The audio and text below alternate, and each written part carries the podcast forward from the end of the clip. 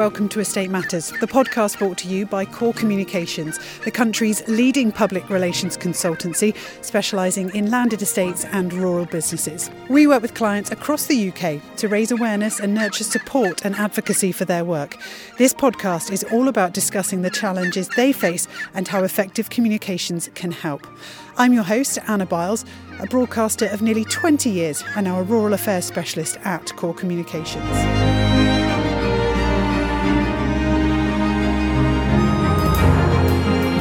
In this episode of Estate Matters, we're joined by Anna Jones. Anna is a freelance journalist and set up the organisation Just Farmers in 2018 to give media training to farmers. Welcome to Estate Matters, Anna.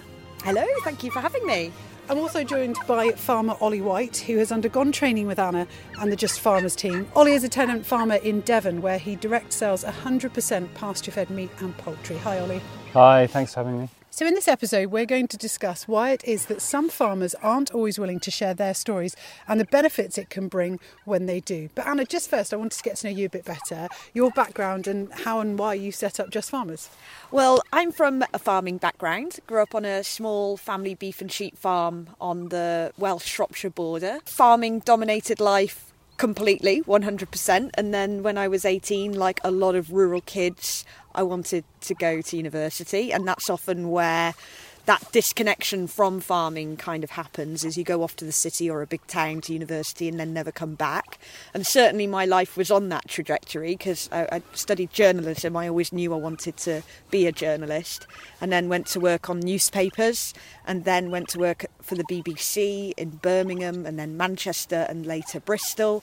And that seemed to be the way life was going, was city life. But in 2016, I was awarded a Nuffield Farming Scholarship to look at the relationship between farmers and the media, because I'd been noticing from both sides of the fence, both as a farmer's daughter and a journalist, that that relationship was getting a bit tricky and could be quite thorny and difficult, with a lack of trust in the media on the side of farmers and a lack of contacts and knowledge of how to reach farmers on the media side, bearing in mind the media is predominantly an urban institution where mainly urban people work.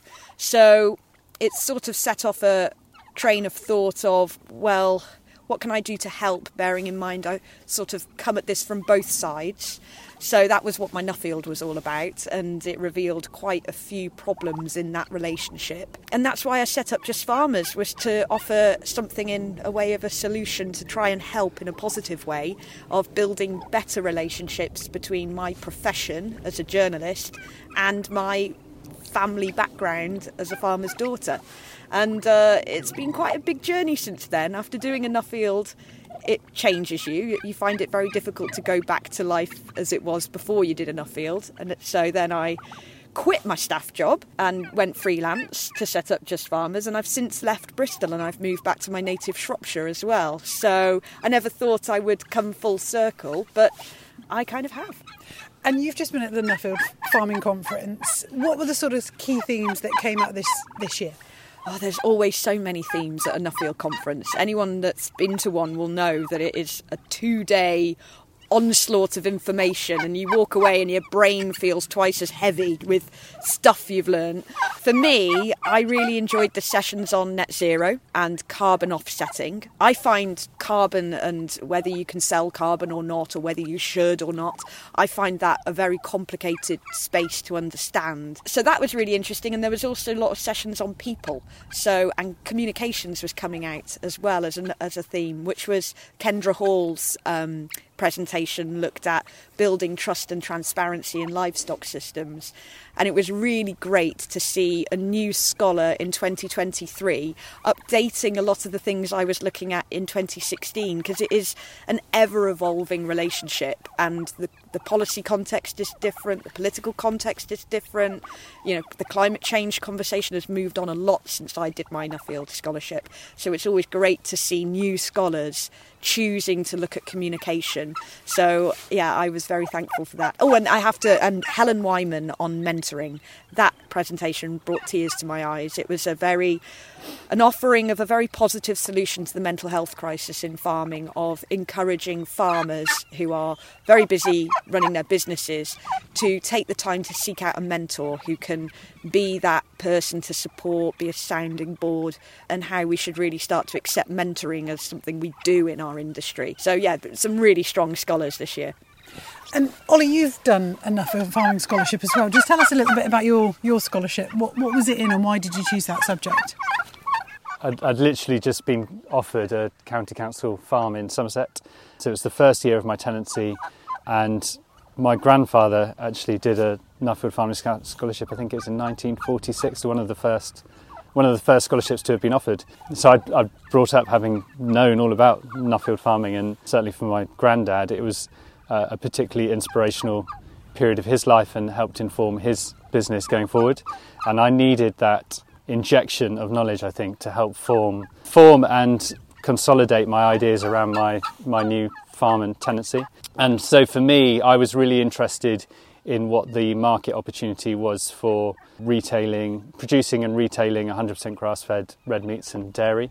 Wanted to see what the market potential might be over here, looking at other countries such as America and Australia, where they were branding these products and retailing them in their supermarkets.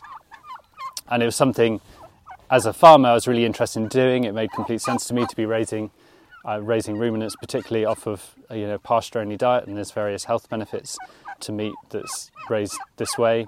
And I suppose, just wanted to better understand the legs to that idea of developing that marketplace over here and trying to, I suppose, anticipate whether that market was going to follow through to the UK, whether that was going to happen naturally, and whether I could get in there early on and start to place myself ready for the market to follow. And it was a seminal time in my life. It gave me the confidence to follow through on a number of the ideas I had and gave me new ideas, and really gave me, I suppose, the foundations to push forward and make those ideas I had a reality. And I say it was about giving me the confidence more than anything else to actually follow through with it and answer many questions that I had that I wasn't really sure how to navigate in reality. And so it was like a rocket, really pushed me forward and set me off, and that was 9 years ago now, 9 years ago, and built my whole business based on really what I learned in that period of time in my life.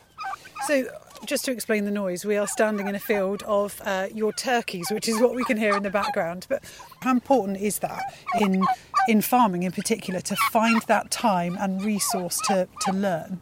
I think it is really important. It's important to get out of your farm environment and to look at how other people are doing things. And Nuffield very much wants you to go abroad, to really look beyond your horizons at what other people are doing. But Nuffield isn't just giving you access or the space to go out and find this new information. It actually, as you go through the scholarship, they really challenge you individually, personally, to develop as a person as much as broaden your knowledge. And certainly for me, I grew a lot in confidence having gone through that process.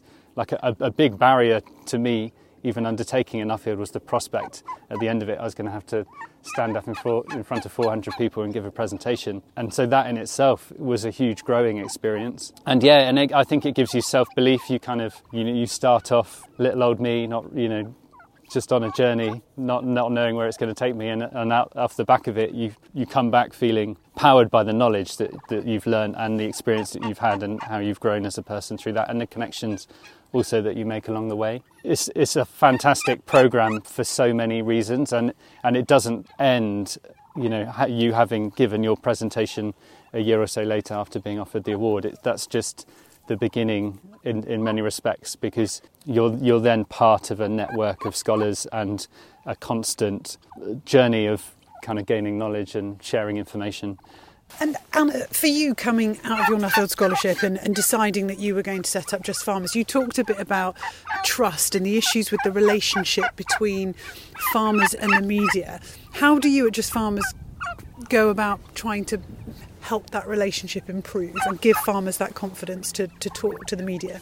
Just Farmers is completely free for the farmers that decide to apply and come along to our workshops. And we have 12 farmers in each group who represent a full variety of different sectors and systems from around British agriculture across the country.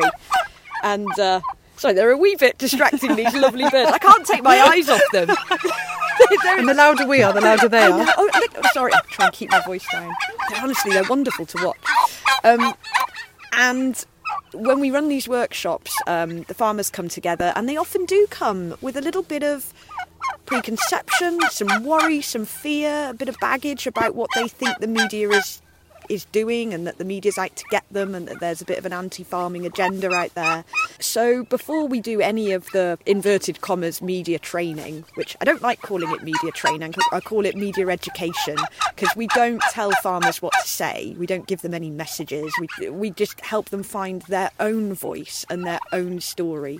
But before we start doing any of that stuff, it's about breaking down those mental barriers that exist, understanding why they're there in the first place. So we do a lot of work with the farmers, really digging into where their ideas about the media come from, what their negative perceptions are based on, and what's driving that suspicion and lack of confidence. That's such an interesting part. So we do a lot of work on that. Then we bring guest journalists in and start doing practice interviews.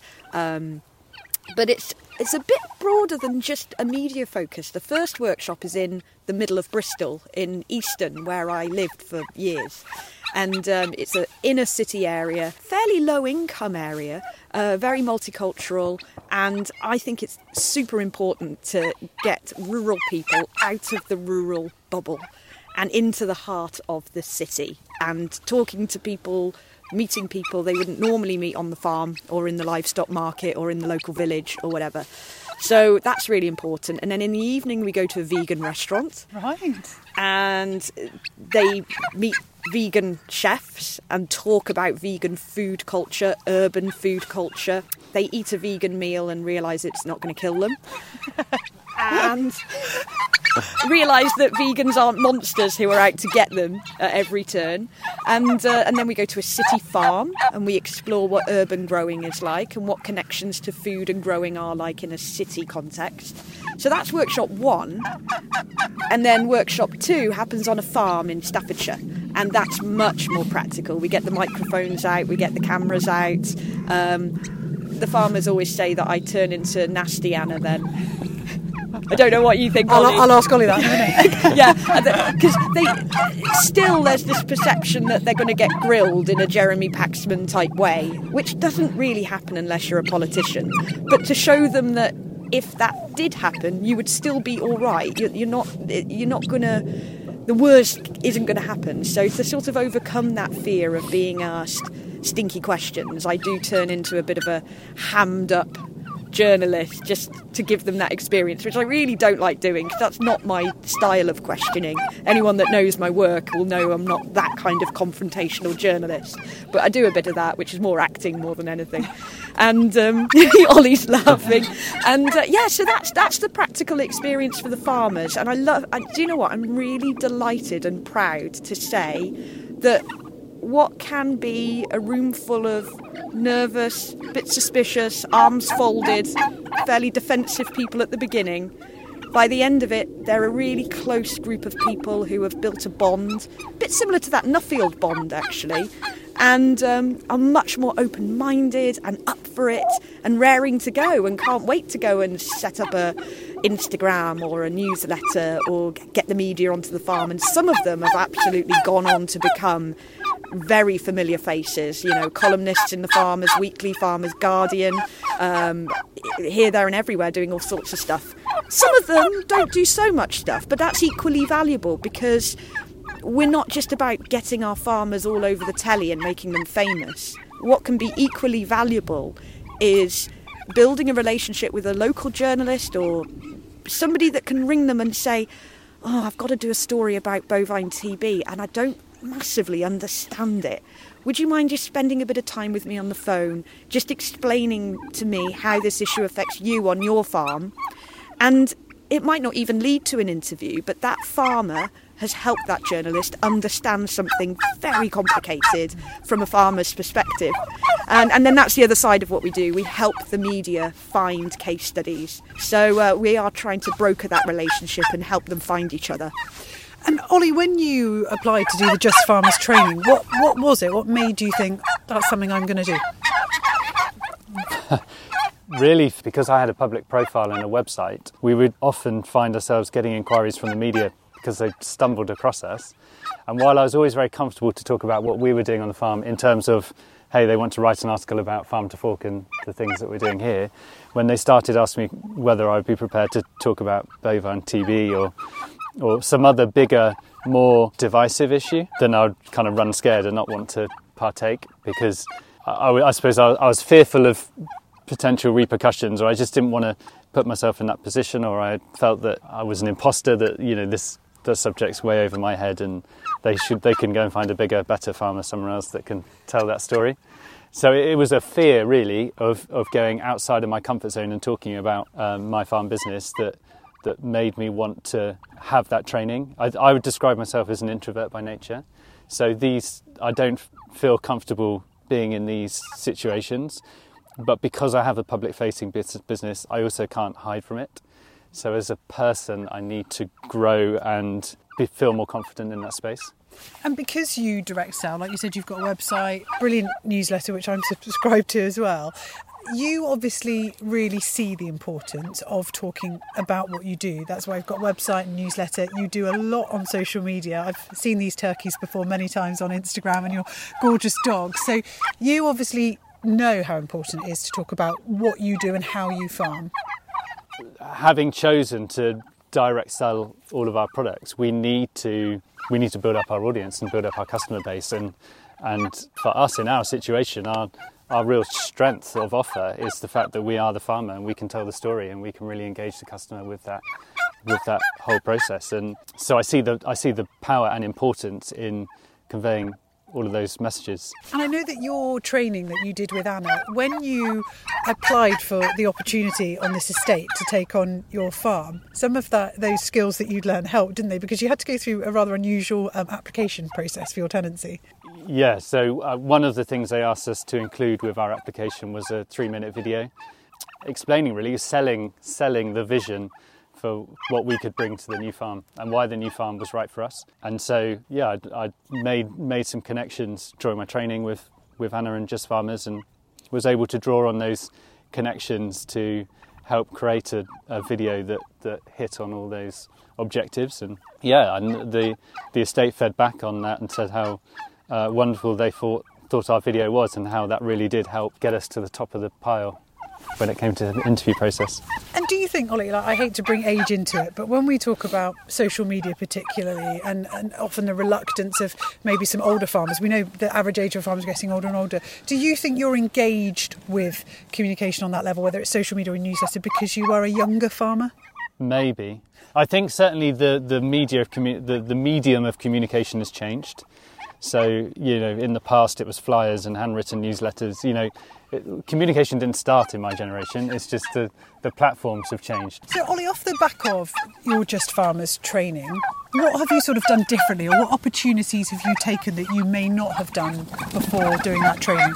I try to say yes to when I get those media inquiries, rather than just immediately thinking, no, it's not for me, it's for someone else. I try and say yes. Good example of that was last year being interviewed for a Guardian article talking about avian influenza, which I would never have done. But the other thing which is challenging is that often media inquiries come with a wish to do something at very short notice, and that's not always easy to accommodate. You know, they might phone you up in the morning and say, can we come and film you in the afternoon, when you know you've got a full day of work ahead of you. So there's a lot of failed opportunities, but I think the important thing for me is that change in mindset, that actually, no, I am going to put myself forward for these things, and I'm going to have the confidence to go through with it. Nearly always when I get these inquiries now, they are driven by Just Farmers. I did one last week. I had an inquiry from Just Farmers. It was a photographer wanting to do a video shoot for the Oxford Farming Conference, but they found my contact details through Just Farmers. So it's reaching lots of different people for for different reasons, but it's clearly working. How does that make you feel, Anna, when you hear that Ollie says, you know, he's now saying yes and reaching all these different audiences? How does that make you feel? Listeners can't see me, but I'm standing here beaming. I feel over the moon and so proud, because you never know that it's going to have that result. You can only ever hope. That means so much to me, because there, in that run up to that workshop, there's that always that moment where we think, is this actually going to happen? Because somebody's pulled out because they want to go drilling, and then we've had to ring them and go, you can't just dump us because you want to go drilling. You've made a commitment, and or something else has gone wrong. And you think, is this actually going to happen? Do these farmers actually want this? And then you get them there. That's the thing, it's getting them there. And then the magic happens. And as long as we can keep creating that magic, I think we're on to something. What do you hope in, say, 5-10 years' time Just Farmers will be doing? We're at a crossroads in our journey at the moment, because we're 100% funded by donations and grants, and we have a very loyal team of sponsors that have been there from the beginning. But we're getting to the point now where we cannot keep relying on the same sponsors to keep putting money into our project. We need the backing of agricultural businesses, trusts and foundations to put some money in. So if anybody listening thinks, yeah, actually that's worth putting a few bob in to keep that going, then email emily@justfarmers.org. And just remember, you know, farmers are squeezed at the moment. Input costs and the uncertainty and all the policy changes. Are they really going to spend money on media education? No, they're not. They need a service that is free to access, because it's not going to be high up on their spending agenda. And Ollie, as someone who's done the training, what would you say to other farmers who, like you before, maybe lack the confidence, or are like you, naturally an introvert, who think, maybe I'd quite like to do that, maybe I'd quite like to be given that confidence to speak to the media? What would you say to those people? Do it. What's holding you back? Like, it's fantastic to have that opportunity to access that training. You know, I'd been in those situations before where I'm, you know, talking to camera and trying to do radio interviews, and I didn't have any training or understanding of how to do it, and it was all a very overwhelming experience. And when you do it and you don't have a good experience, it puts you off doing it again. And it's something that I was minded to do anyway. Like, it's something I felt that would be of benefit to me and my business to have had that training. Anna Jones from Just Farmers and Ollie White from Farm to Fork, thank you for joining us on Estate Matters. If you'd like to find out more about the importance of effective communications in the sector, contact us via our website corepr.co.uk.